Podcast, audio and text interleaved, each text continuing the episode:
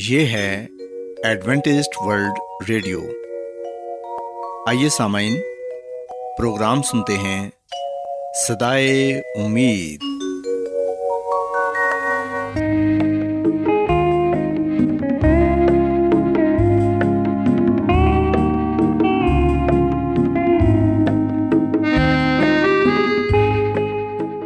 سامعین، پروگرام صدائے امید کے ساتھ میں آپ کی میزبان فرا سلیم اور صادق عبداللہ خان آپ کی خدمت میں حاضر ہیں۔ ہماری طرف سے آپ تمام سامعین کی خدمت میں آداب۔ سامعین، امید کرتے ہیں کہ آپ سب خدا تعالیٰ کے فضل و کرم سے خیریت سے ہیں، اور ہماری یہ دعا ہے کہ آپ جہاں کہیں بھی رہیں خداوند خدا آپ کے ساتھ ہوں اور آپ کی حفاظت اور رہنمائی کریں۔ سامعین، اس سے پہلے کہ آج کے پروگرام کو شروع کیا جائے، آئیے پہلے پروگرام کی تفصیل سن لیں۔ پروگرام کا آغاز ایک گیت سے ہوگا اور اس کے بعد خاندانی طرز زندگی کا پروگرام فیملی لائف سٹائل آپ کی خدمت میں پیش کیا جائے گا، اور سامعین پروگرام کے آخر میں خدا تعالیٰ کے پاک کلام سے پیغام پیش کیا جائے گا۔ تو سامعین، آئیے آغاز اس خوبصورت گیت سے کرتے ہیں۔ ہر لمحہ میری عمر کا کہتا رہے خدا، ہر لمحہ میری عمر کا کہتا رہے خدا، میری ابتدا وہی میری انتہا، ہر لمحہ میری عمر کا کہتا رہے خدا، ہر لمحہ۔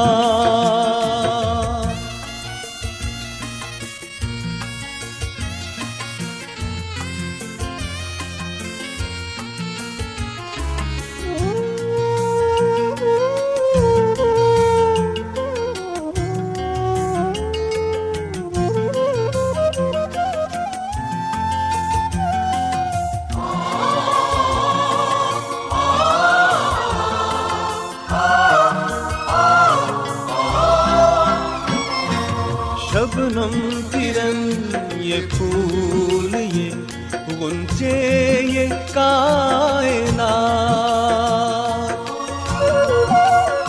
شبنم ترن یہ پھول، یہ غنچے یہ کائنات، شبنم ترن یہ پھول، یہ غنچے یہ کائنات، سب تیرے شاہکار ہیں، سبھی ہیں تیری عطا، ہر لمحہ میری عمر کا کہتا رہے خدا، ہر لمحہ۔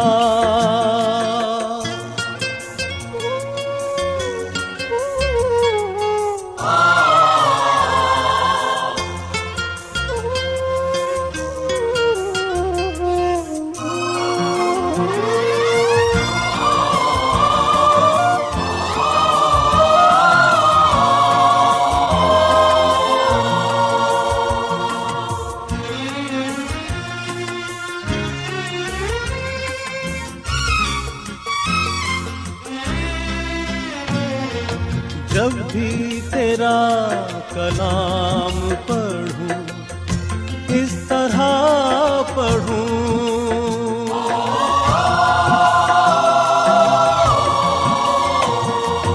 جب بھی تیرا کلام پڑھوں، اس طرح پڑھوں، جب بھی تیرا کلام پڑھوں، پڑھوں، سجدے میں سر ہو میرا، لبوں پہ تیری ثنا، ہر لمحہ۔ سامعین، خداوند کی تعریف میں ابھی جو خوبصورت گیت آپ نے سنا، یقیناً یہ گیت آپ کو پسند آیا ہوگا۔ اب وقت ہے کہ خاندانی طرز زندگی کا پروگرام فیملی لائف سٹائل آپ کی خدمت میں پیش کیا جائے۔ سامعین، آج کے پروگرام میں میں آپ کو یہ بتاؤں گی کہ اچھے شہری ہوتے ہوئے ہم جس جگہ رہتے ہیں اس جگہ کس طرح امن و امان قائم کر سکتے ہیں۔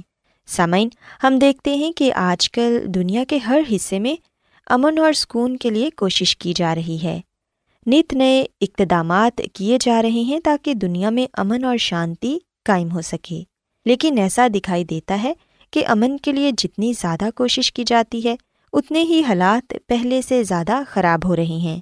اس میں کوئی شک نہیں کہ امن کی جتنی آج ضرورت ہے پہلے کبھی نہ تھی۔ سامعین، امن قائم کرنے کی بنیادی وجوہات تلاش کر کے ہی ہم حقیقی اور دائمی امن قائم کر سکتے ہیں۔ یہ بات سچ ہے کہ بدامنی کی بہت سی وجوہات ہیں، لیکن بدامنی کی سب سے بڑی وجہ غربت ہے، کیونکہ غربت کی بدولت نوجوان بہتر تعلیم سے محروم رہتے ہیں۔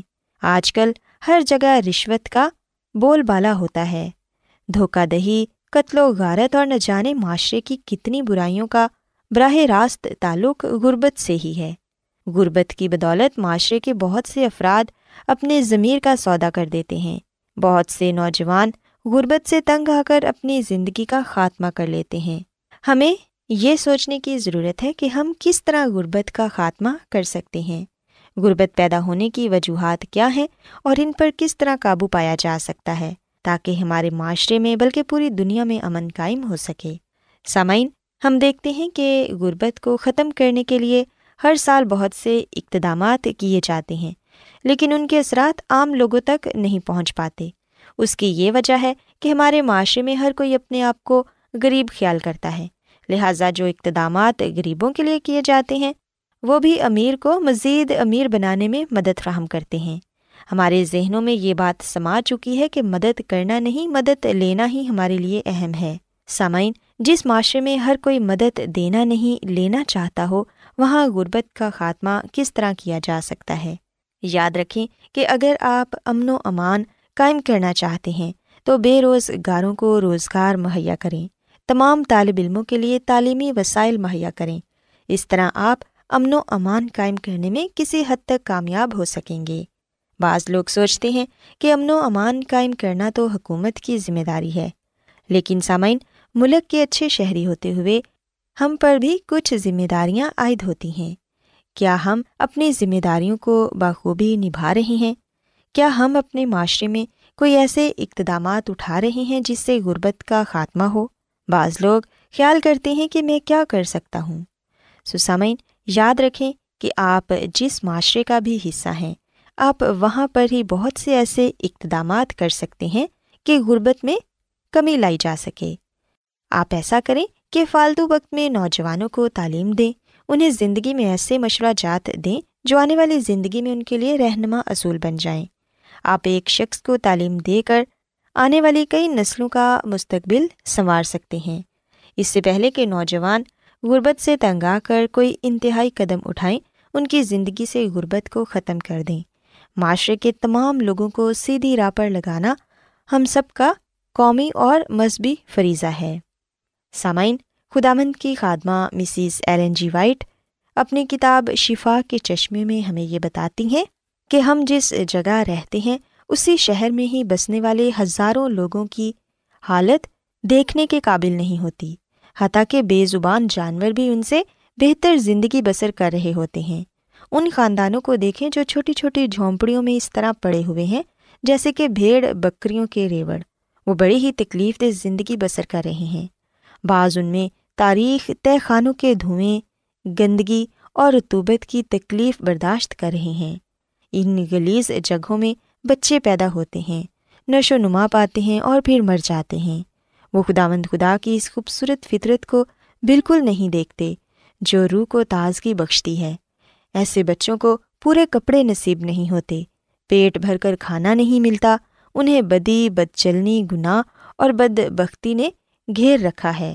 وہاں خدا کے نام کی تحقیر ہوتی ہے۔ ان بچوں کے کانوں میں غلیظ زبان کی آواز پڑتی ہے، شراب اور تمباکو نوشی کی بدبو انہیں بیماریوں اور اخلاقی پستی کی طرف دھکیل دیتی ہے، اور یوں ہزاروں جرائم کرنے کی تربیت وہاں رہنے والے بچے پاتے ہیں اور اس معاشرے کے جانی دشمن بن جاتے ہیں، جس نے انہیں ایسی غلیظ زندگی بسر کرنے کے لیے چھوڑ دیا ہے۔ سو سامعین ہمیں چاہیے کہ ہم ایسے لوگوں کی مدد کریں۔ اگر ہم مالی طور پر ان کی مدد نہیں کر سکتے تو کم از کم ہم انہیں صحت کے اصولوں کے بارے بتا سکتے ہیں کہ وہ کیسے ایک صحت مند زندگی گزار سکتے ہیں، خاندانی زندگی کو بہتر بنانے کے لیے وہ کیا کچھ کر سکتے ہیں۔ ایسے بچے جو اسکول میں نہیں پڑھ سکتے انہیں نوجوان لوگ گھروں میں پڑھا سکتے ہیں تاکہ وہ سب بچے پڑھ لکھ کر اس معاشرے کے اچھے شہری بنیں اور اپنے خاندان کے لیے اور اپنے معاشرے کے لیے بہتر اقدامات اٹھا سکیں۔ سامعین، یاد رکھیں کہ امن اور غربت دونوں متضاد ہیں۔ غربت ہوتے ہوئے ہم امن کی توقع نہیں رکھ سکتے۔ اگر آپ امن قائم کرنا چاہتے ہیں تو غربت کا خاتمہ پہلے کریں۔ اگر ہم غربت کو دور کرنے میں کامیاب ہو جاتے ہیں تو پھر ضرور ہم امن کو بھی قائم کرنے میں کامیاب ہو جائیں گے۔ غربت کا خاتمہ کیے بغیر امن قائم کرنے کی کوشش کرنا اسی طرح ہی ہے جیسے ہم کسی صحرا میں پھول اگانے کی کوشش کرتے ہیں۔ سو آئیں ہم غربت کا خاتمہ کرنے کے لیے کوشش کریں تاکہ ہمارے ہاں حقیقی امن قائم ہو سکے۔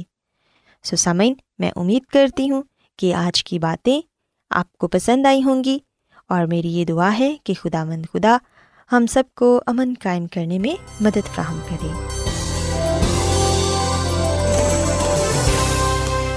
آج بہت لوگ گہرے روحانی علم کی تلاش میں ہیں، وہ اس پریشان کن دنیا میں راحت اور خوشی کے خواہش مند ہیں، اور خوشخبری یہ ہے کہ بائبل مقدس آپ کی زندگی کے مقاصد کو ظاہر کرتی ہے۔ AWR پر ہم آپ کو خدا کا کلام سکھاتے ہیں جو اپنی گواہی آپ ہے۔ خط لکھنے کے لیے آپ ہمارا پتہ نوٹ کر لیں۔ انچارج پروگرام صدائے امید، post box number 32، Lahore, Pakistan. اور ہمارا ای میل ایڈریس ہے urdu@awr.org۔ سامعین، آپ ہمارا پروگرام انٹرنیٹ پر بھی سن سکتے ہیں۔ ہماری ویب سائٹ ہے www.awr.org۔ ایڈوینٹسٹ ورلڈ ریڈیو کی جانب سے پروگرام صدائے امید پیش کیا جا رہا ہے۔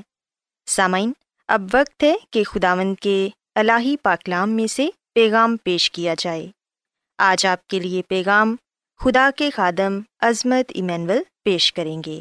محترم سامعین، جیسا کہ آپ جانتے ہیں کہ ہم نے کتاب آنے والے حالات کا سلسلہ شروع کر رکھا ہے۔ روزانہ ہم ایک باب کا مطالعہ کرتے ہیں اور اس کتاب کے ذریعے سے ہم بائبل مقدس کی ان آیات پر غور و خوض کرتے ہیں جن کا تعلق آخری زمانے کے ساتھ ہے اور سب سے بڑھ کر مسیح یسوع کی دوسری آمد کے ساتھ ہے۔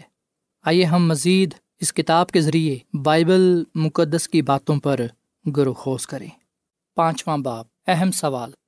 ایک اہم سوال جو تمام بنی نوع انسان کے سامنے ہے وہ یہ ہے کہ میں کیا کروں کہ نجات پاؤں۔ یہ سوال فردن سب کے سامنے آتا ہے کیونکہ سب نے گناہ کیا اور خدا کے جلال سے محروم ہیں۔ آدمی فطرن کھویا ہوا ہے، کوئی آدمی یہ دعویٰ نہیں کر سکتا کہ مجھے دوام حاصل ہے۔ 6000 سال کے طویل عرصے سے انسان زندگی کی جستجو میں ہے جب پلوس نامی ایک شخص نے DC-11 فلوریڈا کے ساحل پر پہنچا تو اس نے اعلان کیا کہ میں نے ہمیشہ کی جوانی کا سرچشمہ معلوم کر لیا ہے، لیکن اس میں سے پینے والوں نے جلد ہی معلوم کر لیا کہ یہ دھوکہ ہے۔ زمانوں سے انسان بقا کا طالب رہا ہے۔ ہر نسل کے، ہر قوم کے آدمی اس جستجو میں رہتے ہیں کیونکہ کوئی ایسا بشر نہیں جس نے اس سردار کا ہم زبان ہو کر خداوند یسوع مسیح سے ایک دن سوال نہ کیا ہو، اے استاد میں کیا کروں کہ نجات پاؤں، اور دریافت نہ کیا ہو۔ ہزاروں مذاہب پیدا ہوئے اور ہدایت کرتے رہے اور منزل مقصود تک پہنچنے کے طریقے بتاتے رہے، لیکن پھر بھی کسی کے ذہن میں تسلی بخش جواب نہ آ سکا۔ جب دروگا رسول کی تعلیم سے حیران ہوا تو اس نے پلوس رسول سے یہی سوال پوچھا۔ پلوس رسول نے کہا، خداوند یسوع مسیح پر ایمان لا تو اور تیرا گھرانہ نجات پائے گا۔ اعمال کی کتاب 16 باب 31 آیت۔ اس کے بعد اسی رسول نے روم کے ایمانداروں سے کہا کہ کلام تیرے نزدیک ہے بلکہ تیرے منہ اور تیرے دل میں ہے۔ یہ وہی ایمان کا کلام ہے جس کی ہم منادی کرتے ہیں کہ اگر تو اپنی زبان سے یسوع کے خداوند ہونے کا اقرار کرے اور اپنے دل سے ایمان لائے کہ خداوند نے اسے مردوں میں سے جلایا تو نجات پائے گا، کیونکہ راستہ بازی کے لیے ایمان لانا دل سے ہوتا ہے اور نجات کے لیے اقرار منہ سے کیا جاتا ہے۔ چنانچہ کتاب مقدس کہتی ہے کہ جو کوئی اس پر ایمان لائے گا وہ شرمندہ نہ ہوگا۔ پولس رسول کا خط رومیو کے نام 10 باب 8 آیت تا 11 آیت۔ سو انجیل کی بنیادی صداقت یہی ہے، اور ہم پھر کہتے ہیں آدمی مسیح یسوع پر ایمان لانے سے نجات پا سکتے ہیں، سوائے اس کے کوئی اور راستہ نہیں کہ آدمی اپنے آپ کو نہیں بچا سکتا، نہ نیکیوں سے، نہ دنیاوی چیزوں سے، نہ ثقافت سے، نہ کوئی اپنے گناہوں کو دور کر سکتا ہے۔ اگر انسان کو بچنا ہے تو کوئی بچانے والا چاہیے، اور بنی نوع انسان کا واحد بچانے والا مسیح یسوع ہی ہے۔ کچھ عرصے کی بات ہے کہ ہم کوہ زیتون پر ایک مسجد کو دیکھنے کے لیے گئے۔ وہاں ایک مولوی صاحب سے جو ہماری رہبری کر رہے تھے بات چیت ہوئی۔ جب ہم بڑی قربان گاہ کے قریب پہنچے تو اس نے ایک دیوار پر کتبے کی طرف ہماری توجہ مبذول کرائی، جس پر حضرت محمد صاحب کا فرمان لکھا تھا کہ اگر کوئی شخص میرے پاس آنا چاہے پہلے اپنے دل کو صاف کرے۔ اس مولوی صاحب نے کہا یہ ہمارے مذہب کی بنیاد ہے، لیکن مسیح یسوع کا مذہب اس کے برعکس ہے۔ آدمی اپنی قوت سے گناہ کی غلامی سے آزاد نہیں ہو سکتا، گناہ کی گندگی کو اٹھا نہیں سکتا، اس لیے اس کی صفائی اور پاکیزگی، معافی اور نجات مسیح یسوع کے وسیلے سے ہے۔ مسیح یسوع اس وقت تک اس آدمی کو نہیں پکڑتا جب تک اس کے دل کی صفائی نہ کر لے۔ سو یہ اعلانیہ دعوت پیش کی گئی ہے، اے انتہائے زمین کے سب رہنے والو، تم میری طرف متوجہ ہو اور نجات پاؤ، کیونکہ میں خدا ہوں اور میرے سوا کوئی نہیں۔ یسعیاہ کی کتاب 45واں باب 22ویں آیت۔ سو بڑے سے بڑا گناہ گار انسان اس کے پاس آ سکتا ہے اور اپنے گناہوں سے خلاصی پا سکتا ہے، مگر کوئی شخص کتنا ہی راستہ باز کیوں نہ ہو، اپنے آپ کو گناہ اور گناہ کی عادت سے بچا نہیں سکتا، اور نہ اپنے گناہ کے لیے کوئی معقول عذر پیش کر سکتا ہے۔ اگر گناہ گار انسان خداوند یسوع مسیح کی پیش کردہ معافی کو قبول نہ کرے تو وہ بالکل ہلاک، برباد اور بے امید انسان ہے۔ ہمارا شافی ٹی ڈیوڈ نے کہا، صرف ایک ہی وکیل ہے جو آخری عدالت میں ہماری وکالت کر سکتا ہے۔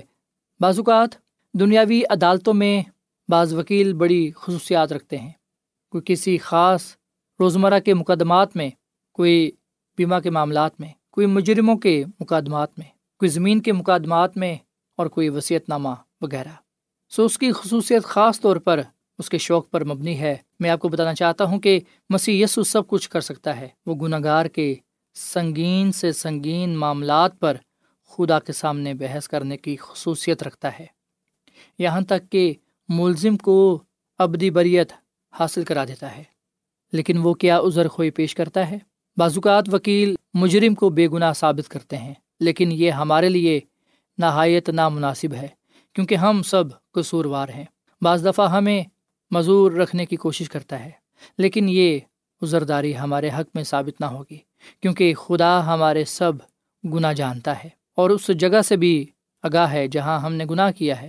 بعض اوقات وکیل مجرم کو جنونی اور پاگل ثابت کرنے کی کوشش کرتے ہیں اور کہتے ہیں کہ اس جرم سے یہ آزاد ہے، لیکن یہ عذر بھی ہماری مدد نہیں کرتا، کیونکہ ہم نے جان بوجھ کر گناہ کیا اور ضمیر مجرم ٹھہراتا ہے۔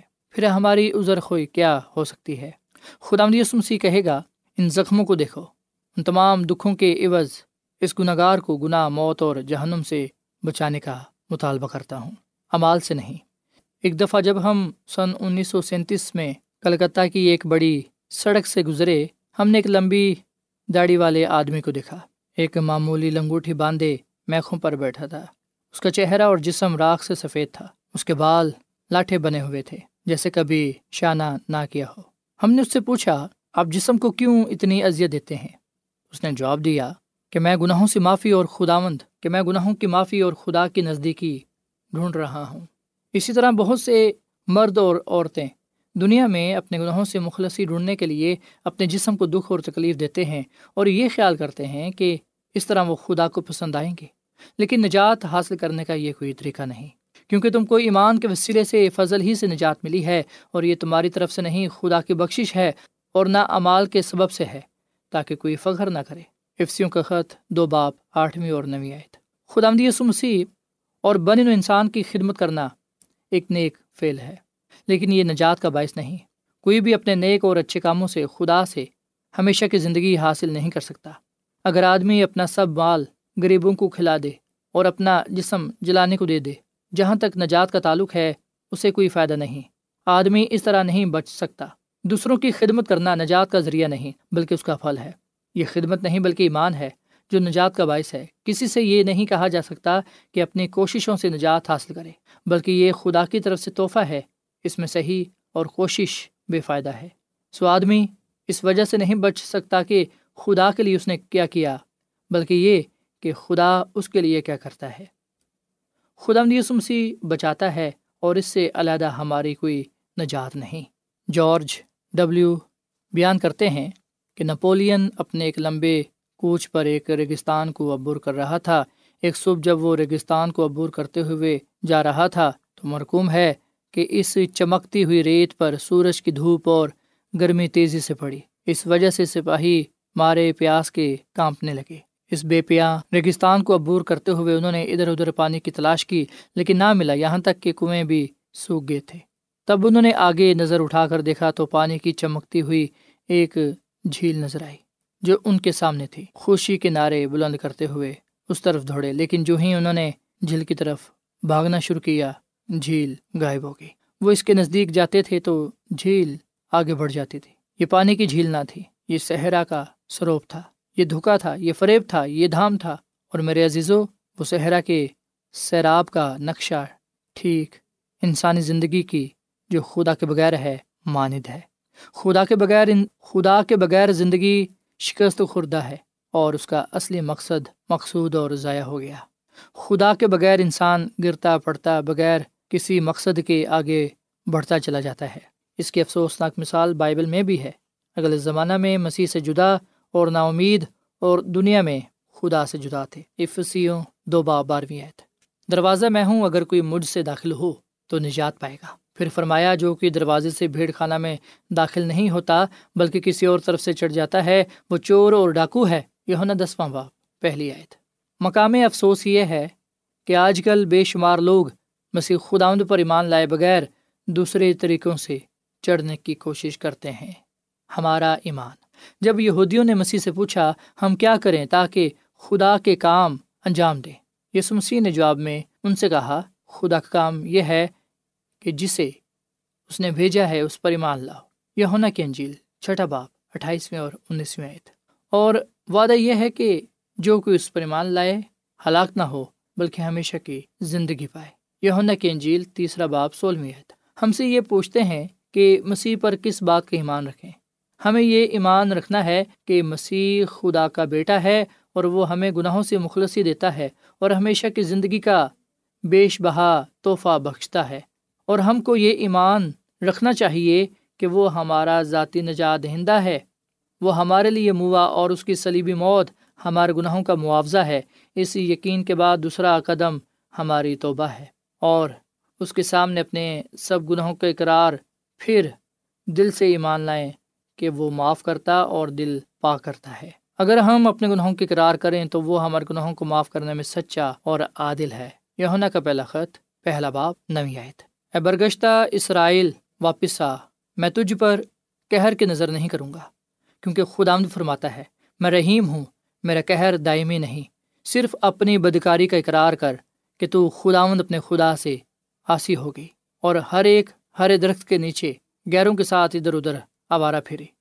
خداوند فرماتا ہے، تم میری آواز کے شینوا نہ ہوئے۔ خداوند فرماتا ہے، اے برگشتہ بچو، واپس آؤ، کیونکہ میں خود تمہارا مالک ہوں، اور میں تم کو ہر ایک شہر میں سے ایک اور ہر ایک گھرانے میں سے دو لے کر سیون میں لاؤں گا۔ یرمیہ کی کتاب 3:12 تا 14۔ سو اس اقرار کے بعد خداوند یسوع مسیح سے معافی حاصل کر کے خداوند کی پوری فرما برداری کرنا اور اس کے احکام ماننا چاہیے اور اس کی خدمت میں مصروف ہونا چاہیے۔ مسیحی لوگ خداوند کی خدمت گزاری اس لیے نہیں کرتے ہیں اور نہ ہی اس لیے اس کے حکم مانتے ہیں کہ وہ اس طرح نجات پائیں گے، بلکہ وہ اس لیے یہ کام کرتے ہیں کہ وہ خداوند کے لوگ ہیں اور ایسے کاموں میں ان کی خوشی اور شادمانی ہے۔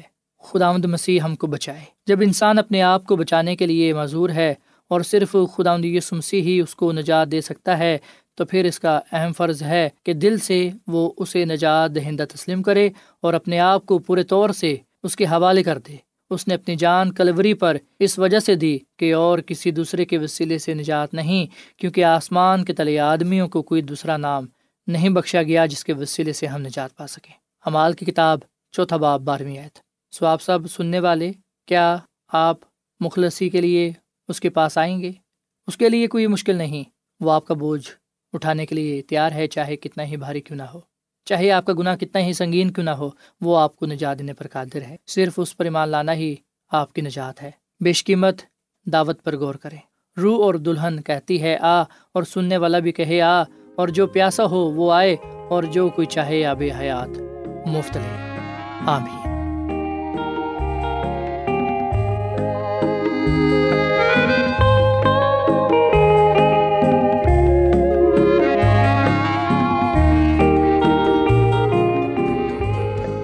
روزانہ ایڈوینٹسٹ ورلڈ ریڈیو 24 گھنٹے کا پروگرام جنوبی ایشیا کے لیے اردو، انگریزی، پنجابی، پشتو، سندھی اور بہت سی زبانوں میں پیش کرتا ہے۔ صحت، متوازن خوراک، تعلیم، خاندانی زندگی اور بائبل مقدس کو سمجھنے کے لیے ایڈوینٹسٹ ورلڈ ریڈیو ضرور سنیے۔ یہ ریڈیو آپ کی فکر کرتا ہے۔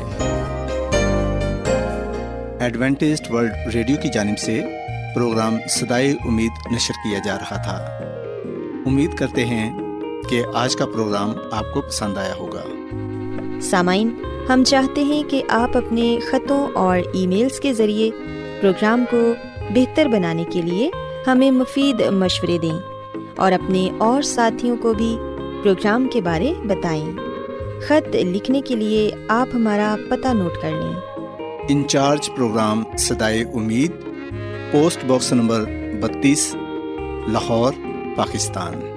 پتہ ایک مرتبہ پھر سن لیں۔ انچارج پروگرام صدائے امید، post box number 32، Lahore, Pakistan. اور سامعین، ہمارا ای میل ایڈریس ہے urdu@awr.org۔ سامعین، آپ ہمارے پروگرام انٹرنیٹ پر بھی سن سکتے ہیں۔ ہماری ویب سائٹ ہے www.awr.org۔